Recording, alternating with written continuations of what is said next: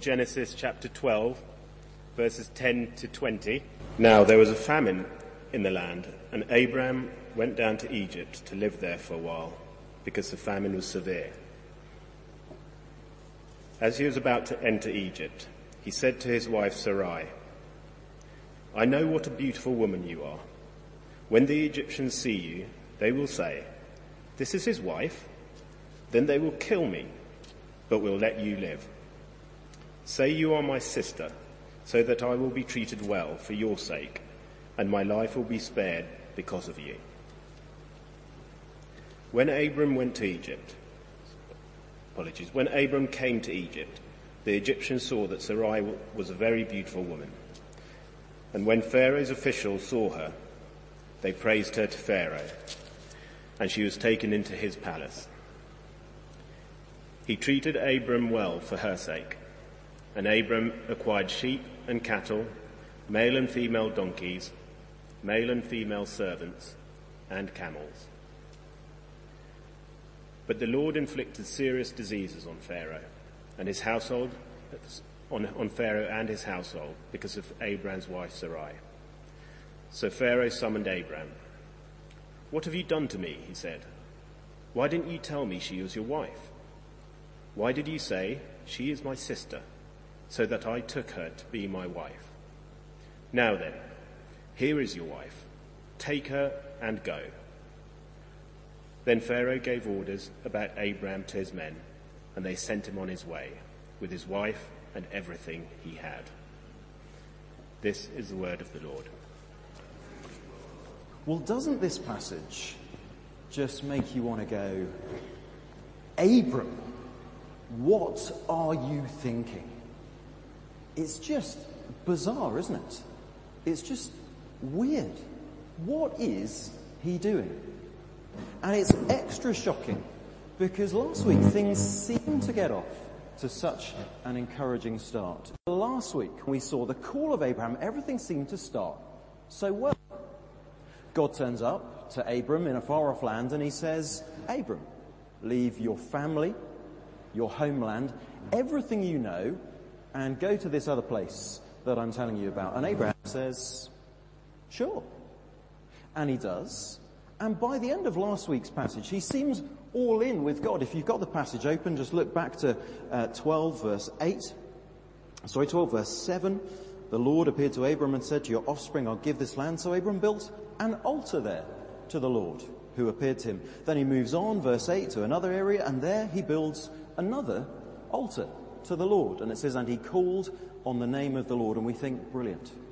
After all the chaos of the first 11 chapters of the Bible, now, now maybe things are going to well. And get this, today's incident. As the author of Preaching from the book of Genesis, the wonderfully named Mark Thornwright says, the Genesis narratives seem to have little, if anything, to do with faith. Their content, rape, murder, strife and jealousy between brothers, two unsatisfied wives fighting over the sexual attentions of their husband, and cunning deception within families seems more appropriate to afternoon soap operas than God's revealed word. And he's right, isn't he? This is just bizarre. Well, it is bizarre, no two ways about it, but it is still good. And so with care, we will be able to hear what God will say to us this morning. But in order to read it carefully, I just want to give us two quick points on how we interpret Old Testament narrative. Firstly, description is not prescription. I.e., just because something is described in the Bible as having happened, that doesn't mean that it is suggested or prescribed that we act in the same way. Description is not prescription. This is one of the many things that Richard Dawkins misunderstands in his book, Delusion. But many Christians also fall into the same trap when they're trying to read the Old Testament of thinking that we should always follow the example of the heroes of the faith, which gives us a real problem when we come to passages like the one before us today. So, Firstly, when we're reading Old Testament narrative, description is not prescription. Just because something is described doesn't mean we should do it. Secondly, don't always look for the Bible to tell you what to think or to tell you explicitly God's verdict on something. Sometimes it will. So at the end of um, David's uh, adultery with Bathsheba and murder of her husband Uriah, and he seems to get away with it. And then at the end of the chapter, there's just this little verse. But what David did displeased the Lord. But we don't get that in a passage like today's. So where there isn't any narrator's verdict, we need to look carefully. What do the characters say? What do they do? And what are the consequences of their actions? And when we do that carefully, normally God's perspective will come clear. So description is not prescription, and don't always look for a narrator's comment. So, no further ado, let's look at verse 10. Now there was a famine in the land, and Abram went down to Egypt to live there for a while, because the famine was severe. Abram was a nomad. He needed grazing land for his flocks and his herds. He'd already been moving around within the land of Canaan. He's now in the south. And so when, when famine hits, it makes sense to go a little further south to the, uh, the land where the Nile floods twice a year, making it one of the most fertile and prosperous nations in the ancient world, the mighty Egypt. In fact, ancient Egyptian texts from this time actually talk about um, uh, visitors arriving, foreigners arriving at the time of famine. So Abram probably wasn't the only one arriving. Now, if we know our Bibles, Egypt might sound immediately ominous to us. But actually, this is the first mention of Egypt in the Old Testament. So at this stage, we should reserve our judgment. After all, it seems a fairly sensible move. Abram needs grazing land. These guys have got food, so he heads down their way. But it's what comes next that likely gives us pause for thought. Verse 11. As he was about to enter Egypt, he said to his wife Sarai, I know what a beautiful woman you are. Now, those are actually Abram's first words in the book of Genesis. And if those were all we had, we might think, what a charmer. The first words, I know what a beautiful woman you are. But it's all downhill from there on in. I know what a beautiful woman you are. When the Egyptians see you, they will say, This is his wife. Then they will kill me, but will let you live. Say you are my sister so that I'll be treated well for your sake, and my life will be spared because of you. For some reason, whether he's heard rumors of what life is like in Egypt or whether he met a bad bunch of Egyptians at some point, he's got some concerns and so he comes up with his little plan. And it seems that Sarah wasn't just beautiful in Abram's eyes, but also in the eyes of the Egyptians. When Abraham came, Abram came to Egypt, the Egyptians saw that Sarai was a very beautiful woman. So, what are we to make of this? Abram is afraid that he might be killed so that the Egyptians can take away his beautiful wife Sarai and have her for themselves. And so he says to her, Say you're my sister, so I'll be treated well, and my life will be spared. What is he thinking? Well, here, just for a moment, it gets a slightly complicated because there are different ways to interpret Abram's actions. On face value, basically, he's setting her up to be sold to the highest bidder so that he gets rich from the dowry and he is just handing over his wife to allow her to commit adultery, to save his skin, and fatten his wallet. That's the kind of face value worst interpretation. That might be what's going on. The most positive interpretation is that what he might have been hoping was that by saying she was his sister, he might be able to have delayed suitors and kind of taken their gifts and said, Yeah, no, I'll get back to you, I'll get back to you, I'll get back to you, I'll get back to you. Hopefully until the famine was over, and then they could run away richer than when they started. That's the most positive interpretation. But, given what happens next, there is no version of this story where Abram comes out looking good. Positive or negative, there's no version where he comes out looking good because of what happens then in verses 15 and 16. When Pharaoh's officials saw Sarai, they praised her to Pharaoh, and she was taken into his palace. He treated Abram well for her sake, and Abram acquired sheep and cattle, male and female donkeys, male and female servants, and camels. So on the more negative reading, this was Abram's plan coming together perfectly. Sarai goes off to join the harem not only of a, any old rich Egyptian, but the richest, the most powerful Egyptian in the land. And not only does Abram get to live, he gets to live in luxury, well treated, and made rich. On the more positive reading of the text, this is an awkward twist for Abram. He might have been able to fend off the interests of average Joe rich Egyptian, but when Pharaoh comes along, well, you don't say no to Pharaoh. But even then, even if it was that more positive interpretation, this is where Abram, if he had been a truly righteous man, would have stood up and said, Mr. Pharaoh, sir, little bit awkward. I may not have been completely honest with you. This is actually my wife, and I cannot let this happen. That is what he should have done.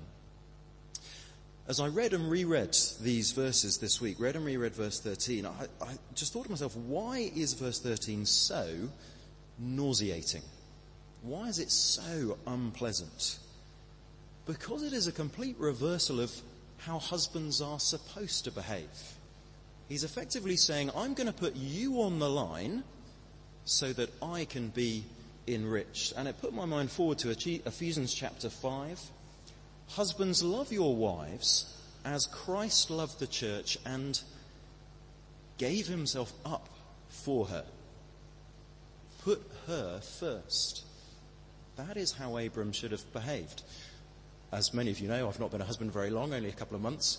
I know it's not always easy to put your wife first, as everyone in the room knows. It's not hard to put other people before ourselves. Sorry, it's not easy to put other people before ourselves. But that is the model of how husbands should behave. They should put their wives first. And that is why this sickens us to our stomachs, or should. Because Abraham is reversing the way that he should behave. And so he should at that point have said, no, I can't let this happen, but instead there is just a silence, a guilty silence, as Sarai is taken off to Pharaoh's palace. And the text is ambiguous here, whether it's just sparing our blushes or whether it's deliberately ambiguous. Is Sarai just taken into the palace or does the Pharaoh sleep with her? We don't know for sure. But the severity of what follows might point us to a more negative reading of that because God sends serious diseases to show his displeasure. And he sends them on. Well, who would you expect to have serious diseases sent on them at this point? Well, Abram, surely. The disobedient one, Pharaoh, you know, he's not sort of completely smelling of roses in this story, but Abram's the lying cheat, who, whether willingly or unwillingly, has allowed his wife to go off at least towards the bed of another man and is now, it seems, fairly happily getting fat and rich off the situation. But it's not Abram that receives these diseases. Verse 17 The Lord inflicted serious diseases on Pharaoh and his household because of Abram's wife, Sarai. And then we get one of these situations that occur a few other places in the Old Testament and some places in the New Testament as well, where someone who's not apparently part of God's people seems to show a better understanding of what is righteous than those who are supposedly God's people.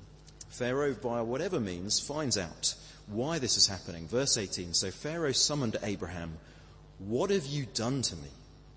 Why didn't you tell me she was your wife? Why did you say she is my sister, so that I took her to be my wife. Now then, here is your wife. Take her and go. Then Pharaoh gave orders about Abram to his men, and they sent him on his way with his wife and everything he had. And I don't know about you, but I think Abraham gets off pretty lightly. He went in worried that they might kill him for his wife. He puts Pharaoh through the situation, and amazingly, Pharaoh doesn't take his head off and keep his wife and take back all his riches. But somehow, Abram gets to leave with his wife and with everything he had, and he just gets to ride off into the sunset, seemingly happily. So, Abram, what are we to make of him? Last week we thought, is this the guy? Is he the one, the righteous one, who will lead us back to God's blessing? If you remember Steve's brief summary last week, you'll know there's a lot more here at stake than just Abram's life. God made the world good, a place of blessing, but then as we turned away from God, the first humans were sent out of that place of blessing into a world that had become cursed. And the question from then on is, is there any way back?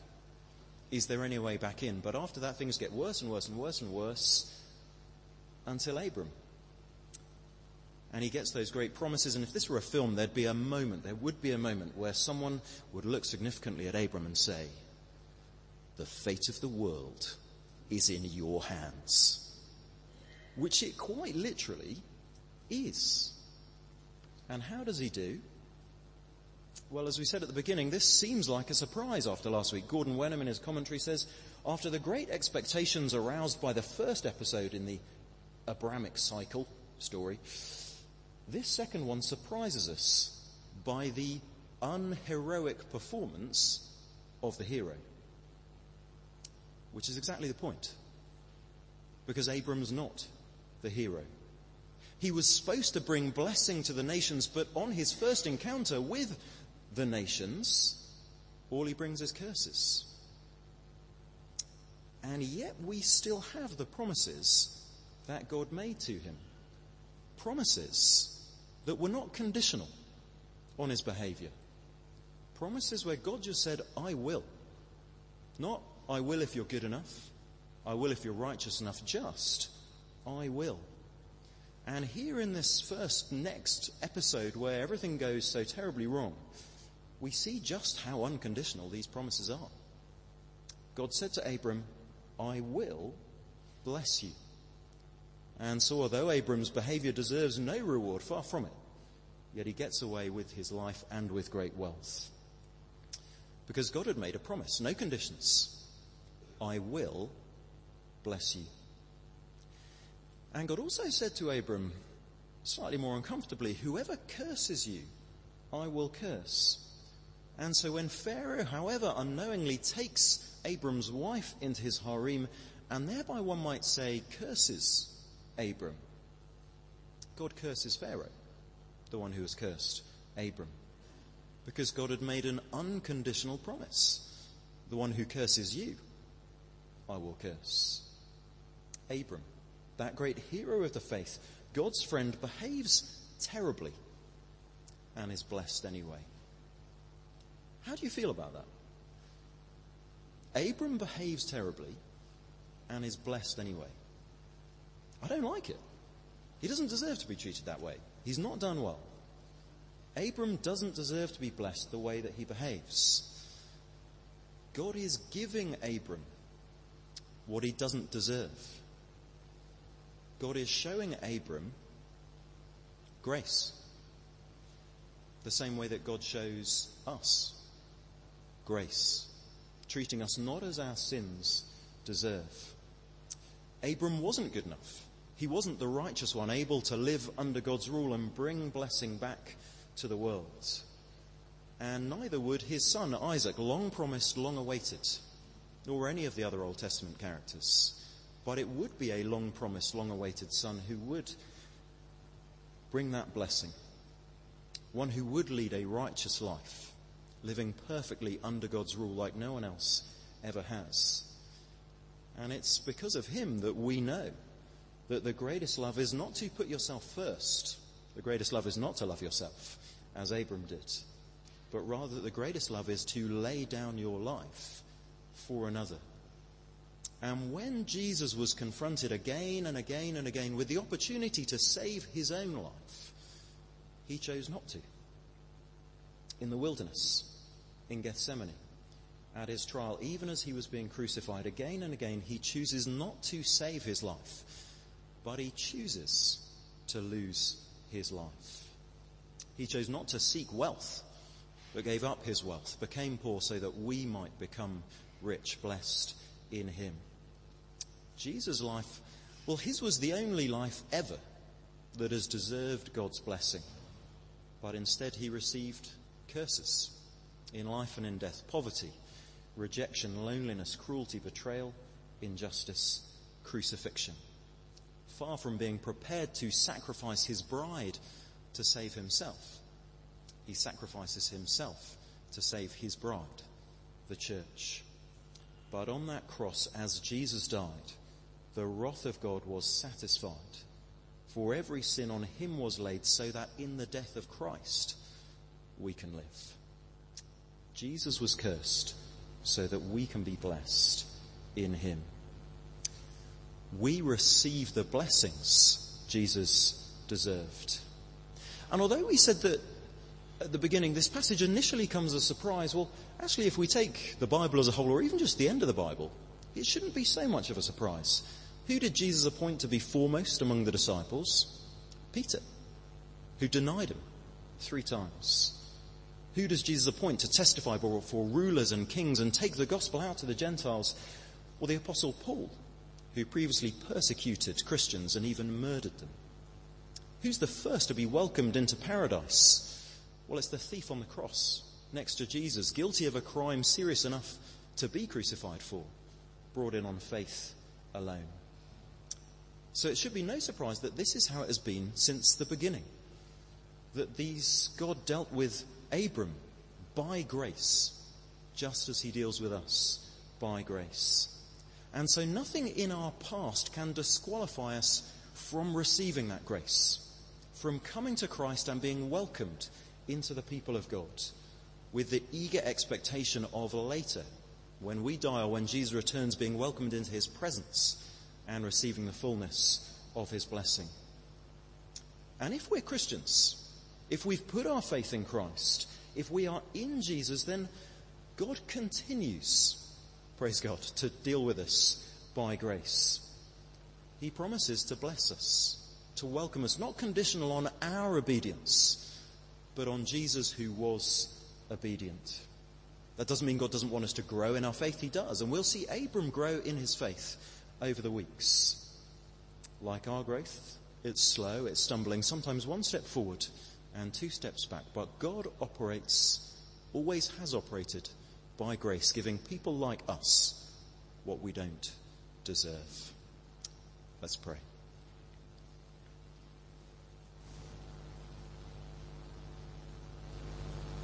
Father God, thank you that that is how you deal with each and every one of us. Otherwise, we wouldn't be sitting here this morning. You find us as we are. You forgive us our past and you enable us to walk by your grace into a new future. And we pray that we would, each one of us, put our trust in that, not in ourselves, not in our own righteousness, that we wouldn't let our knowledge of our lack of righteousness hold us back but that we might trust daily in that grace and walk in it each day of our lives. And in Jesus' name we pray. Amen.